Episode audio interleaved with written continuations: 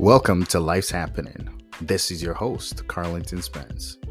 As life happens, remember all things God works for the good of those who love Him and who have been called according to His purpose. Journey with us as life's happening. Please subscribe to this podcast, follow, and share with others. Life's always better together. Let's do it together. Let's dive into today's episode.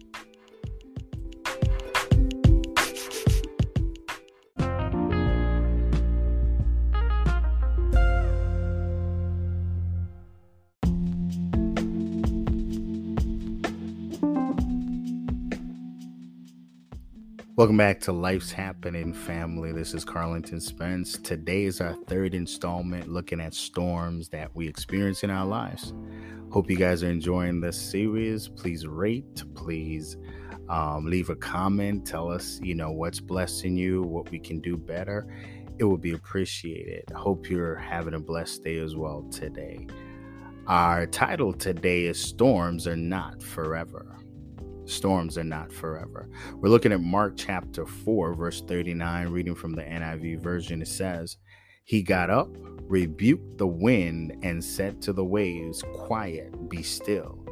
Then the wind died down, and it was completely calm. Storms are not forever. Jesus had been teaching all day, and now he says to his disciples, Come, let's go over to the other side to me, it seemed like he's about to test them. What do you think? This was not an incident, but it was intentional. Jesus said, Let us go over to the other side. He was intentional about this. Jesus doesn't do anything without intentionality. Let's not forget that. The intentionality of our storms is one thing, but knowing that storms are not forever is absolutely essential for us to know. Uh, there was a major storm that broke out on this trip to the other side, just to give you a picture what's going on. And the disciples thought they were going to die. Could you imagine? They're in a storm thinking they're about to die because of how boisterous the storm was. But Jesus rebuked the wind and told the waves to be quiet. That's powerful. A man that speaks to winds and waves. Powerful. And the Bible said, then the wind died down and it was completely calm.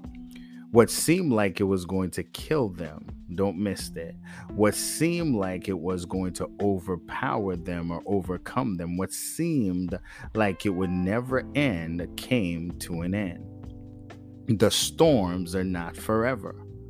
What are you dealing with today? The storms in your life will not last forever. I, I want you to hear this. What you're dealing with, it won't last forever.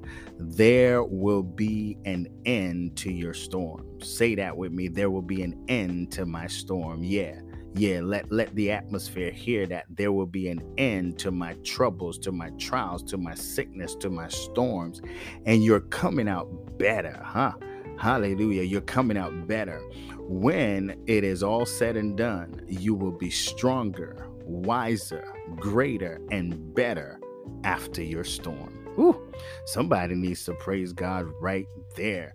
When you come out of your storm, you will be stronger, wiser, greater, and better after your storm. Family, your storms are not forever. There's an end date to your storm. Don't forget that. Don't forget that. Just just that little piece. There's an end date to your storm. It's going to end. It won't last forever. Let us pray together. Lord, thank you for that storm that I've been challenged with. Thank you for reminding me that it won't last forever. I yield to you in this season of trials and hardships because I know that I'm coming out better. In Jesus' name, amen. Family, as life's happening, let us remember all things God works for the good of those who love Him, who have been called according to His purpose. That's you.